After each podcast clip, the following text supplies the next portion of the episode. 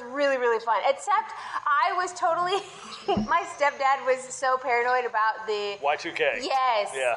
It was terrible. Like we had to stay home that New Year's.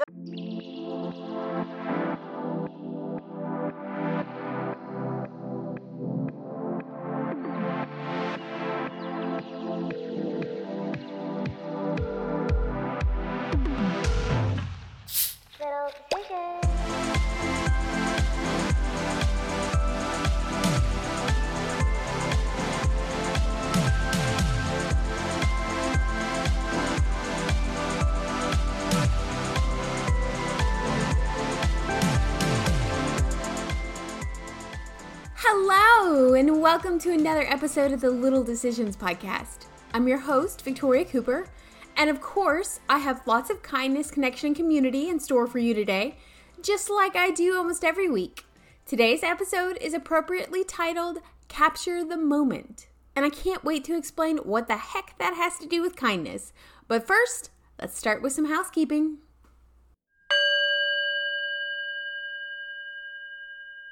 For housekeeping this week, I want to start by thanking Haley Davis for her suggestion that I speak with someone about inclusion and accessibility issues, and most importantly, solutions in the Athens area. Haley, you're absolutely right. This issue is important to our community, so I plan to do my best to get some information on that as soon as possible. Thank you for reaching out and for sharing your story with me. If you have suggestions you want to make, please reach out on social media platforms or email littledecisionspodcast at gmail.com. Thanks again, Haley, for your kindness. Also, included in the show notes today is a link to the 2021 Clarke Oconee DFCS Angel Project sponsor registration form. Thank you to Amanda Mooney for informing me about this wonderfully kind program. There are 300 kids between Clarke and Oconee County that need to be paired with a sponsor, and wrapped presents should be turned in by December 1st. Please, please, please use the link in the show notes if you would like to help support this wonderful cause. I hope you feel nice and clean because that's housekeeping.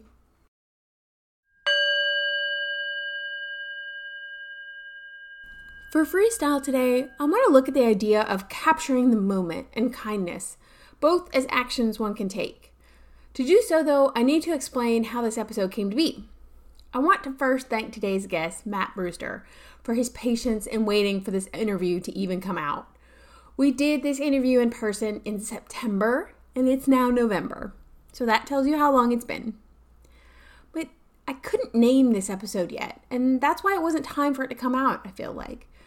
My episodes in November have an element of gratitude built into them, and this one coming out now, it just makes sense in perspective.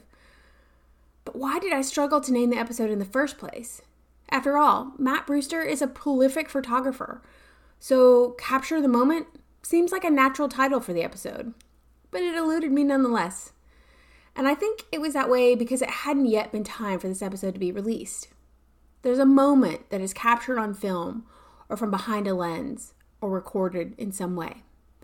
But maybe just as important is when that print or image or sound is released to the world. At least for podcasting, that feels right. So, capture the moment and kindness are both actions that need to be purposeful and timely. That makes sense.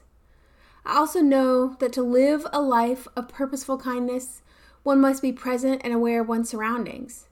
What better way to do that than from behind a camera? I'll touch on this more in kindness and practice later in the episode.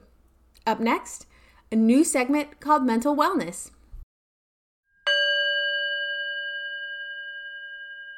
I spend a great deal of time on social media and in my everyday life talking about mental health and wellness. Why? Because I've seen what not talking about it can do to people, and I believe it is kinder to talk about what is going on with us, even inside us. I believe it's okay to not be okay. And honestly, this week started with me very much not being okay. I was in a shame spiral, something that happens when high stress moments cause me to question my worth as a human being. I found myself drowning in shame and doubt because I'd made a simple mistake. I'd left a toilet running. No big deal, right? I wish. In fact, when water was raining down into our basement from the floor above onto all my podcast work, it felt like a very big deal. I hate to break it to you, listener, but I'm human, so I make mistakes, like leaving a toilet running long enough to flood two floors and cause sheetrock to literally rain down on my loved ones. I'm still sorry about that, Micah. But the truth is, with a little bit of perspective and distance, I can actually laugh a little at the situation now. Does it mean that my hours of artwork is magically unsoiled? No, but it does mean I don't have to hate myself for being human and making an honest mistake. And you know, the more I tell that story, the funnier it gets. And while I did lose some work just days before I'm scheduled to be a vendor at Pride Fest here in Athens, not everything was lost or ruined. In fact, a few irreplaceable items were magically unharmed, like my all white director's chair and the giant box I used to transport my not so portable computer. So, in truth, I can also be grateful for the homeowner's crisis from earlier this week, for it taught me a great deal about my mental wellness right now. I plan to talk about mental health and wellness on this podcast and intend to even bring on some additional guests to help us all try to be okay with not always being okay. Up next, funny traditions. This new segment, Funny Traditions, is inspired by my mom. She always had funny, quirky traditions around the winter holidays, and I miss that very much. My sister and I were recently laughing at the fact that she would make a huge bag of salsa. Yes, a bag of it. And then not eat any of it. The big bag of salsa would sit in our fridge for a week, with my husband maybe trying it once, and then it would be unceremoniously thrown away. You never know how much you're going to miss doing something so simple, like throwing away week old salsa, until you no longer have the opportunity to do it. But you know me, I like to turn sad into happy and grateful, so this segment was born. I'm trying to come up with new, funny, and quirky traditions of my own to pass on to my children. For this week, I want to talk about putting more pineapple into your Thanksgiving. Included in the show notes this week will be some fun Thanksgiving recipes that include pineapple as an ingredient. I found some for stuffing, sweet potatoes, and some other very interesting vegetable pairings with this delicious pineapple. I do hope you find one you might try this year for yourself. We could all use more funny family traditions. Up next, in the news. For In the News this week, I wanted to discuss first a Mashed article recently published about how the pineapple once cost as much as $8,000 each. Not only did the article mention some new research from the Cleveland Clinic, where they have discovered that, quote, a pineapple contains a rich variety of nutrients and vitamins that may help promote weight loss, tissue healing, and is a great choice for post workout recovery drinks and snacks. What was even more fascinating was the discussion of how popular the pineapple became after Columbus first landed in South America. Love of the fruit was so popular that, quote, even royalty had pineapple fever, with Catherine the Great and Prince Charles II having an affinity for those tropical fruits per Royal Collection Trust. So coveted was the pineapple that one could actually rent the fruit, not to eat it, but instead to show it off at your dinner party to impress your guests with how upscale you were. End quote. Can you imagine renting a pineapple today? I was recently reading a BuzzFeed article which discussed trending threads in Reddit, and a big one this past week was in reply to this seemingly simple question Quote, What do you miss about the 90s? End quote. Here are some of the top replies that will have you too feeling the power of nostalgia. Quote, We didn't live online yet. The internet was in its infancy and was a fun way to pass the time, but it hadn't consumed us. Business was still being done in brick and mortar stores. Our social lives were offline. End quote. Quote, before we had mobile phones, my wife and I would plan to meet at a certain street corner after work. We sometimes had to wait for the other person to show up, but we knew they would. End quote. Quote, music, MTV, and listening to my huge five disc CD changer boombox. End quote. What color was yours? Mine was silver and black with giant speakers.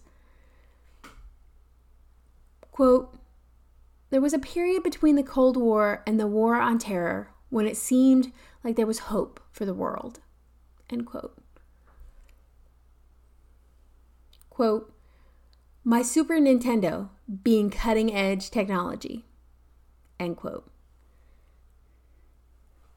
Quote 90s cartoons were so much better than they are today. Kids these days are like little grown ups. They don't have childhood as we did back then. End quote.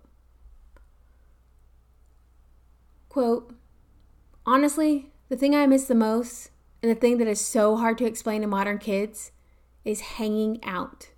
Before cell phones, people used to just go to each other's homes or to some public space and just spend time together. End quote. And that's in the news. This next segment is called A Different Perspective Revisited. Now, I know it's not technically spooky season anymore, but I wanted to revisit our eight legged friend, the Joro spider, after reading another article about the benefits of this golden webbed friend that is taking over our porches and really any available space in our yards. While considered an invasive species, I appreciate that the article also pointed out several key benefits, including, quote, Joro spiders present us with excellent opportunities to suppress pests naturally without chemicals, end quote. The article continued, quote, This particular species of spiders helps eliminate local mosquitoes and other biting flies. The Joros are also one of the few spiders which catch and eat brown marmorated stink bugs, end quote. That alone Eating those pesky stink bugs makes the Joro spider a welcome addition to any porch or house front that I own. And probably most important, the article emphasizes, quote, these giant spiders don't really have the ability or desire to bite humans, end quote. Don't worry, folks. With the cooling temperatures, these creatures will die off this month, but more will hatch again in the spring. Up next, review kindness. For review kindness this week, I found something new in the world of kindness. New to me, anyway. And that is the Kindness Diaries on Discovery Plus. Quote, Altruism is a natural thing. That's what one stranger said into the camera as the first episode began of the Kindness Diaries. And I must admit, I was excited to see where the show might take me. The premise is that an adventurer, Leon Logothetis, is trying to travel the world by the kindness of others meaning he has no money and literally no gas to start with. In return for random acts of kindness, the host, Leon, promised the viewer he would change the lives of some of those that helped him. Checking privilege at the door for a moment, I like the idea of this show. I wish kindness was less random and more automatic. But I don't mind a host being willing to check their ego at the door and humble themselves to strangers, to have an experience with people, to build a connection. As the first episode that I watched went on, I got to see Leon bring out the kindness in people, a rare but fun gift. The first episode takes him from LA all the way to Colorado. My favorite quote of the episode is when he's talking about a couple that extended great kindness to him, Willie and Sherry. He says, quote, human beings can literally manufacture hope through acts, even the simplest acts of kindness. End quote. I highly recommend the Kindness Diaries on Discovery Plus if you want to see a journey around the world powered solely by human kindness. Up next, kindness in practice. For today's Kindness in Practice, I invited Matt Brewster of Marigold Solutions Photography. As a true local of Winterville and Athens, Matt and I discuss how these places have changed and what that might mean for the future. Please enjoy my interview with Matt Brewster of Marigold Solutions Photography in Athens, Georgia. Why Marigold in your company name? That's an easy one. Born and raised in Winterville, grew up going to the Marigold Festival. Everything around here is called Marigold. So when I came time to start my first it was a blog, then it was a company. It was Marigold from the beginning, just yeah. to honor my hometown. It's fa- it's fascinating the people I have met in Winterville. Yeah, you get to do these interviews, and then you see the whole wor- the world in a whole new light, like learning about trees and all that. What does Winterville mean to you? Winterville has just always been the hometown. I've always had great memories of growing up in Winterville. It's always had a nice small town connection. People make the Mayberry the references all the time, but I think there is some real truth to that. And uh, it was a different Winterville when I was a kid. It was older and it was um, it didn't really have as uh, much going on. It was more of a quiet town, is what I'm saying. And then for a while, I think after I graduated from high school, the Marigold Festival just kind of died out because the volunteers had kind of moved on to where. I'm not saying it was a dying town, but it just really slowed down. Yeah. And then late 2000s, and then with Dodd becoming the mayor after that, uh, uh, I think Iseman brought the Marigold Festival back, and Yep. then Dodd came on board later on. And during that phase, you started seeing a whole new life come back into Winterville, which was very refreshing. Arts, music scene, uh, of course, Firefly Trail now it's been a great addition, and now Winterville seems to be like the place to be. So we hit a restaurant down on the east side near Southeast Clarke Park called Aunt Bee's for a while. That was themed after her. I remember that. You remember that now? Yes, because that was here when I got here. Yeah. Yeah. I think back in the day it was called Cooper's or something like that. Yeah. That was before our time. But like uh, then Aunt Bee's was a country buffet. Yeah, I remember that now. Yeah. that is crazy. I didn't realize that was after that. Oh my gosh, that's hilarious. Look, comes full circle. I love Absolutely. that. But what was it like growing up in Winterville? In basically, you went to elementary school in the '90s, Mm-hmm. um, compared to now. I know you said it was kind of a different. It was an older generation, but Yeah, it was just yeah. smaller town, a little bit quieter. Yeah, I mean, you still had the Marigold Festival, which was a big event every year, and we'd run into 10K race. So that was in that morning. So those were always good memories. Um, oh, this is a story that my family likes to tell, and it was true back then. Uh, the Winterville Library, we had our little ID that just said, or my little ID that just said Matt, and that's all it needed to get in. So you had the real small library, you had the museum. Um, I did Cub Scouts right down here, right below um, Pittard Park, uh, and I think that's still the Cub Scout uh, lodge down there, or Boy Scouts, but I, was in Cub Scouts. I think it is. Yeah. Yeah, so it was everything small town. That was great. I mean, my family has a construction company that's technically in Winterville off of Athena Road, Ingram Construction Company, Oh, okay. and all my family was here, and it was just the uh, greatest little small town setting to grow up in. Yeah. Yeah. I mean, well, and it even has that feeling now. It's, I think even with what it's got going on for it. Right. I think it does have that. What is it? The, it's the Screen Porch community. Is that what Dodd says? Tell me about your exhibit. Clarke County Library was kind enough to let me uh, set up. They invited me to do it. And big thanks and shout out to Van Burns for uh, his help on uh, getting it set up and kind of spearheading the whole thing. But the exhibit is majority of my Athens themed photos with a few exceptions. Um, partly just new prints. Yeah, majority of the scenes uh, or the prints in that gallery include Winterville. Uh, so a lot of the ones that um, have been featured uh, in previous galleries, and then Athens, and then some of the new prints that I'm proud of are one is the UGA Fine Arts Building. Yeah. It's got a great mural right off of Baldwin Street, and I did an updated photo of that this uh, spring that came out real well, I think. And then the Oglethorpe County Courthouse, right down the road from here, there is a sunset shot of the courthouse with uh, just lucky timing birds flying across. And Yeah. those are two, even though they weren't.